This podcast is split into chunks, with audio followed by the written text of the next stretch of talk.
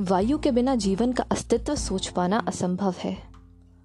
कुछ समय मनुष्य जल व अग्नि के बिना तो रह लेगा, पर वायु एक क्षण के लिए भी लुप्त हुई तो धरती से जीवन भी लुप्त हो जाएगा।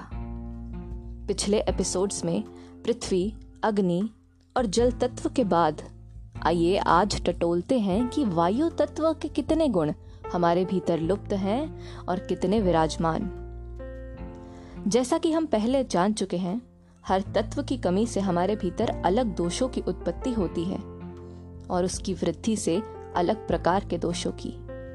पूर्णतः संतुलित होने पर ही कोई तत्व हमें अपने सद्गुणों से सुसज्जित कर पाता है। संतुलित वायु तत्व हमें प्रदान करता है जीवन में हल्कापन, स्वतंत्रता की उड़ान, संपर्क का माध्यम, गति, ऊर्जा का प्रवाह, घुलनशीलता, निडरता खुशबूदार एहसास, दूसरों की भावनाओं का स्पर्श, ध्वनि का श्रवण व हमारी ऊर्जा शक्ति का एक स्थान से दूसरे स्थान तक यातायात। वायु तत्व के सहयोग के बिना अग्नि तत्व प्रज्वलित नहीं किया जा सकता। और जल तत्व, यानी H2O भी एक एटम ऑक्सीजन यानी वायु तत्व के बिना विद्यमान नहीं हो सकता। अर्थात वायु तत्व गड़बड़ हुआ तो शरीर में जल और अग्नि तत्व भी गड़बड़ाना लाजमी होगा। वायु तत्व यदि कम हो जाए तो हमारे जीवन से हल्कापन धीरे धीरे खत्म होने लगता है और भारी होने लगता है हमारा शरीर व हमारी ज़िंदगी। हमारे भीतर आत्मा वायु तत्व के रूप में ही विराजमान है, पर जैसे जैसे हम अपनी आत्मा से दूर होते चले जाते हैं, आत्मा का हल्कापन भी खोते चले जाते हैं। बचपन में हम आत्मा स्वरूप होते हैं और अपनी पहचान ना तो अपने भूतकाल से बनाते हैं, ना ही अपनी सोच से, न कर्मों से, ना बुद्धिमता से, ना अपने रूप रंग से, औधे से, ना अपनी आर्थिक क्षमता के बलबूते पर, ना भावना और ना ही कोई भी अन्य कंडीशनिंग से अपनी पहचान को जोड़ते हैं। किंतु जैसे जैसे इन सब का बोझ हम स्वयं पर लादते चले जाते हैं वायु तत्व यानी हमारी आत्मा कहीं पीछे बैठी रह जाती है और स्वयं द्वारा रचित ये भारी भरकम विचार। हमारी बचपन की उछल कूद को दबा एक संघर्ष में जीवन के बोझ तले हमें निचोड़ना शुरू कर देते हैं। ये बच्चों जैसा हल्कापन वापस पाने के लिए हम वायु तत्व को पुनः जागृत करने की आवश्यकता है। वायु तत्व दिखाई नहीं देता और इसलिए ही वह स्वतंत्र है। पृथ्वी, अग्नि व जल की सीमा है। किंतु आकाश व वायु तत्व हमें प्रदान करते हैं स्वतंत्रता की शक्ति। वायु हमें भी अदृश्य बना सकती है।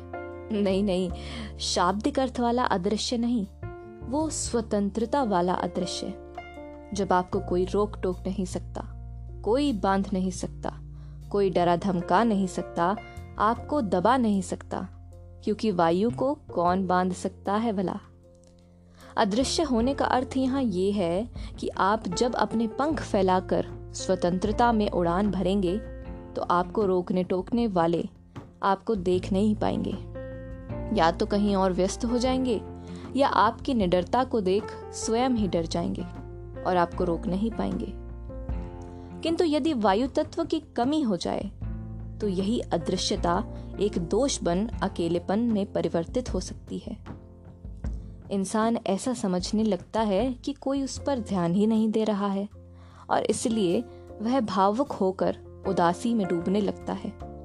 उसे यह अदृश्यता खाने लगती है।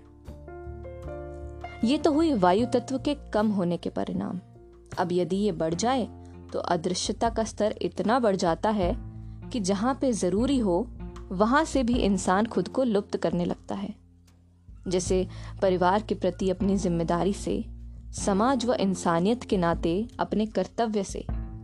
वह अपनी मर्यादा भुलाकर सब गलत कर्म करने लगता है, क्योंकि उसे लगता है, उसे कोई देख नहीं रहा, वह अदृश्य है। मनुष्य अपनी शक्तियों का गलत फ़ायदा ना उठाए, इसलिए आवश्यक है कि वह संतुलित करे अपने भीतर के इस तत्व को। हल्केपन और स्वतंत्रता के पश्चात आती है संपर्क का माध्यम बनने की शक्ति। जिस प्रकार वायु इस पूरी दुनिया को जोड़कर रखती है, फ़ोन व इंटरनेट के द्वारा, वैसे ही यह हम मनुष्यों को एक दूसरे से प्रेम के द्वारा जोड़ने की क्षमता भी प्रदान करती है। वह एहसास जानते हो ना, जब आप किसी को याद करो और उसका फ़ोन आ जाए, या फिर बच्चे को कोई तकलीफ़ हो तो माँ को स्वतः ही अनुभूति हो जाए। वास्तविकता में तो हर मनुष्य एक दूसरे से जुड़ा है, क्योंकि उन सबकी आत्मा एक ही परमात्मा से जुड़ी है। बस इस जुड़ाव को महसूस करने की शक्ति हमें प्रेम के द्वारा मिल पाती है, और ये प्रेम ही है जो वायु तत्व के द्वारा हर जीव जंतु में बसा हुआ है। अब ये तत्व कम हो जाए तो दो प्रतिफल को जन्म देता है। एक तो यह है कि हम किसी के लिए भी प्रेम या सहानुभूति महसूस नहीं करते। और बिल्कुल ही पत्थर दिल हो जाते हैं। और दूसरा ये कि हम सारा प्रेम व सहानुभूति केवल उन लोगों को देते हैं, जिनका हमसे कोई ना कोई वास्ता हो। जी हाँ ये दोनों ही वायु तत्व की कमी की उपज है। यदि हम केवल अपने पति, पत्नी, बच्चों माँ बाप या दोस्तों से बेइंतहा मोहब्बत करते हैं तो यह कोई भला कार्य नहीं है, क्योंकि प्रेम की शक्ति इतनी बड़ी है कि आप पूरे ब्रह्मांड के अंगिनत जीव जंतुओं पर भी यह प्रेम लुटाओ तो भी वह खत्म नहीं होगा। यह वायु तत्व की कमी होने का एक लक्षण है कि आप सिर्फ़ एक, दो या चार, पाँच लोगों को ही प्रेम कर पा रहे हो। दूसरी ओर वायु तत्व के बढ़ जाने पर जब संपर्क का माध्यम अत्यधिक बढ़ जाए तो किसी से अत्यधिक जुड़ाव हो जाने पर आता है उन लोगों को खो देने का डर।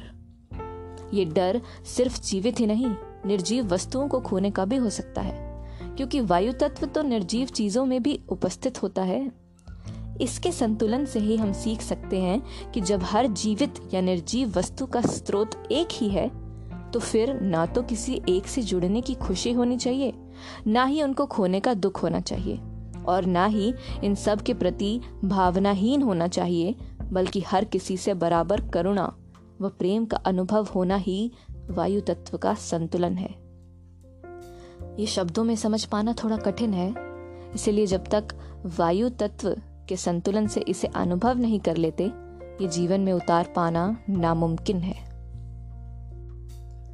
इसके पश्चात आती है ताकत गति की। वैसे तो जीवन में भागने की कोई आवश्यकता नहीं है। यह ज़िंदगी कोई दौड़ तो है नहीं, लेकिन पूरी तरह से ठप बैठ जाना भी कोई जीवन नहीं है। यह तो मृत्यु के समान है। वायु की गति कम हो जाए तो इंसान ढीला हो जाता है। धीरे धीरे काम करता है। आलस्य का शिकार भी कह सकते हैं।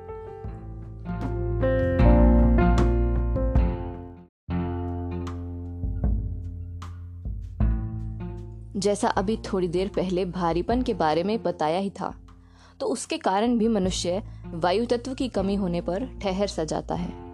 दूसरी ओर, वायु की गति बढ़ जाने पर तूफ़ान आ जाता है। उसी प्रकार हम भी किसी आंधी की भांति भागते रहते हैं। गति की शक्ति का संतुलन होने पर ही हम चल सकते हैं। एक ऐसी चाल जो हवा की भांति ठंडी और शांत बहती है, जो वर्तमान की खुली हवा में सांस लेना सिखाती है। और उस अनिश्चित भविष्य के पीछे भागने से हमें रोकती है, जहाँ के लिए आज तक सभी भागते आए, लेकिन कोई कभी पहुँच नहीं पाया। इसके बाद आते हैं वायु की यातायात की ताकत पर। जिस प्रकार वायु पूरे विश्व में ऊर्जा के अलग अलग रूपों को इधर से उधर पहुंचाती है, जैसे पानी की बूंदों को नमी के रूप में, नए फूल पौधों को पुष्प रेणु पराग व बीजों के रूप में। भिन्न भिन्न प्रकार की खुशबू या दुर्गंध, ध्वनि, अति सूक्ष्म कीटाणु, इंटरनेट व रेडियो की तरंगे आदि। इसी प्रकार, जीवित शरीर में भी यह सकारात्मक व नकारात्मक ऊर्जा का आवागमन करती है, जैसे oxygen, hydrogen sulphide, nitrogen et cetera यह सब तो वायु तत्व के सामान्य उपयोग हैं, लेकिन यह शक्तियों में तब बदल जाते हैं जब यह ऊर्जा के प्रवाह को भी एक स्थान से दूसरे स्थान तक पहुंचाते हैं। वो अनदेखा सा एहसास जानते हो ना, जो किसी कमरे में घुसते ही आ जाता है, चाहे अच्छा हो या बुरा। वो भावना जो किसी से बात करने पर आती है, किसी से अच्छी, किसी से बुरी।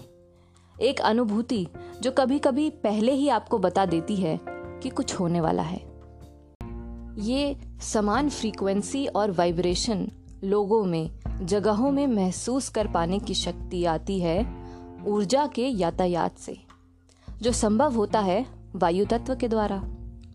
एक सामान्य मनुष्य वायु की इतनी ही शक्तियों को अनुभव कर पाता है, लेकिन ध्यान साधना के पश्चात आप अपनी ऊर्जा को विशेष दिशा देकर किसी का स्वास्थ्य, परेशानियाँ और यहाँ तक कि विश्व स्तर की समस्याओं को भी ठीक कर सकते हैं। वायु तत्व वो ज़रिया है जिससे आप अपनी शक्तियों को दुनिया की भलाई के लिए इस्तेमाल कर सकते हैं। अब ये शक्तियाँ या ऊर्जा आती कहाँ से है? ये भी एक अच्छा सवाल है। ये आती हैं अगले तीन तत्वों से, यानी आकाश, तेज व परम चैतन्य तत्व, जिसके बारे में हम अगले एपिसोड्स में जानेंगे। अभी वायु तत्व पर ही वापस आते हैं। वायु जो ऊर्जा का यातायात करती है वह ऊर्जा हम तक और भी दो तरीकों से पहुँचती है, जो कि है विचार और बल। विचारों की उत्पत्ति आकाश तत्व से होती है, लेकिन उनका हम तक पहुँच पाना वायु तत्व की कृपा है। अत्यधिक वायु तत्व हमें अनावश्यक विचारों में फंसा देता है, और इसकी कमी हमें विचारों के बंद होने पर आई निद्रा व आलस्य में फंसा देती है। वायु के संतुलित होने पर ही हम निर्विचारिता का आनंद उठाते हुए वर्तमान में जी सकते हैं। वायु हमें ऊर्जा के रूप में बल भी प्रदान करती है। यह बल शारीरिक के साथ साथ मानसिक भी है, जिससे आती है निडरता व दिलेरी। जिस प्रकार हर शक्ति के संतुलन में ही उसका कोई उपयोग है, वैसे ही विचारों और बल की शक्ति भी संतुलित करना अति आवश्यक है। वायु तत्व की एक और शक्ति है, घुलनशीलता। वो लोग देखे हैं ना, जो बड़ी जल्दी किसी से भी घुल मिल जाते हैं। वैसे ही जैसे वायु अपनी जगह बना ही लेती है, चाहे ठोस वस्तु हो, तरल हो या फिर गैस। अब हर जगह अपना स्थान बना लेना किसी शक्ति से कम थोड़ी ना है। वायु तत्व के कम हो जाने पर मनुष्य दूसरों से थोड़ा कटने लगता है, अपने में ही रहने लगता है। शायद सबसे बराबर प्रेम नहीं कर पाता ना, इसलिए। ये अकेलापन हटाने के लिए वायु तत्व का संतुलन ही एकमात्र उपाय है। अब ये तत्व ज़्यादा ही बढ़ जाए तो इंसान घुलते मिलते समय ये भूल जाता है कि दूसरे सदस्य भी उतने ही ज़रूरी हैं जितना कि वो। घुलना मिलना संभव ही तभी है जब आप दूसरों को समझें, उनसे प्रेम करें। लेकिन यदि आप हर समूह में घुसकर उनकी जिंदगियों में हस्तक्षेप करने लगें, या फिर प्रेम या सुरक्षा के नाम पर उन पर हुक्म चलाने लगें, उन्हें दबाने की कोशिश करने लगें। तो जैसे वायु ज़्यादा भर जाने पर गुब्बारा फट जाता है, वैसे ही बिखरने लगेंगे आपके सभी रिश्ते। तो भागीदारी भी संतुलन में करनी पड़ती है, कि किसी को हमारा घुलना मिलना, दखल देने जैसा ना लगने लगे।